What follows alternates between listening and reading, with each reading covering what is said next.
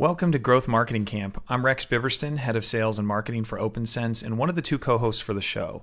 Think of me as your camp counselor. If you're listening to this episode, you're probably a growth marketer looking for some new perspective, maybe some tips and tricks, and hopefully a few laughs.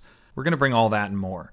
My co host Bobby Narang is the co founder of OpenSense and has a tremendous background in sales and business development. We'll be interviewing the most incredible growth marketers we can find who are brave enough to step up to the mic and tell the story of their favorite growth marketing campaign. We'll dig into the audience, the offer, the channels, the spend, the clicks, all the good stuff. Expect to learn something different from each guest. It's going to be a blast. Oh, and if you think you'd make a great guest for the show or you have a question you'd like us to ask our guests, shoot us an email to events at opensense.com.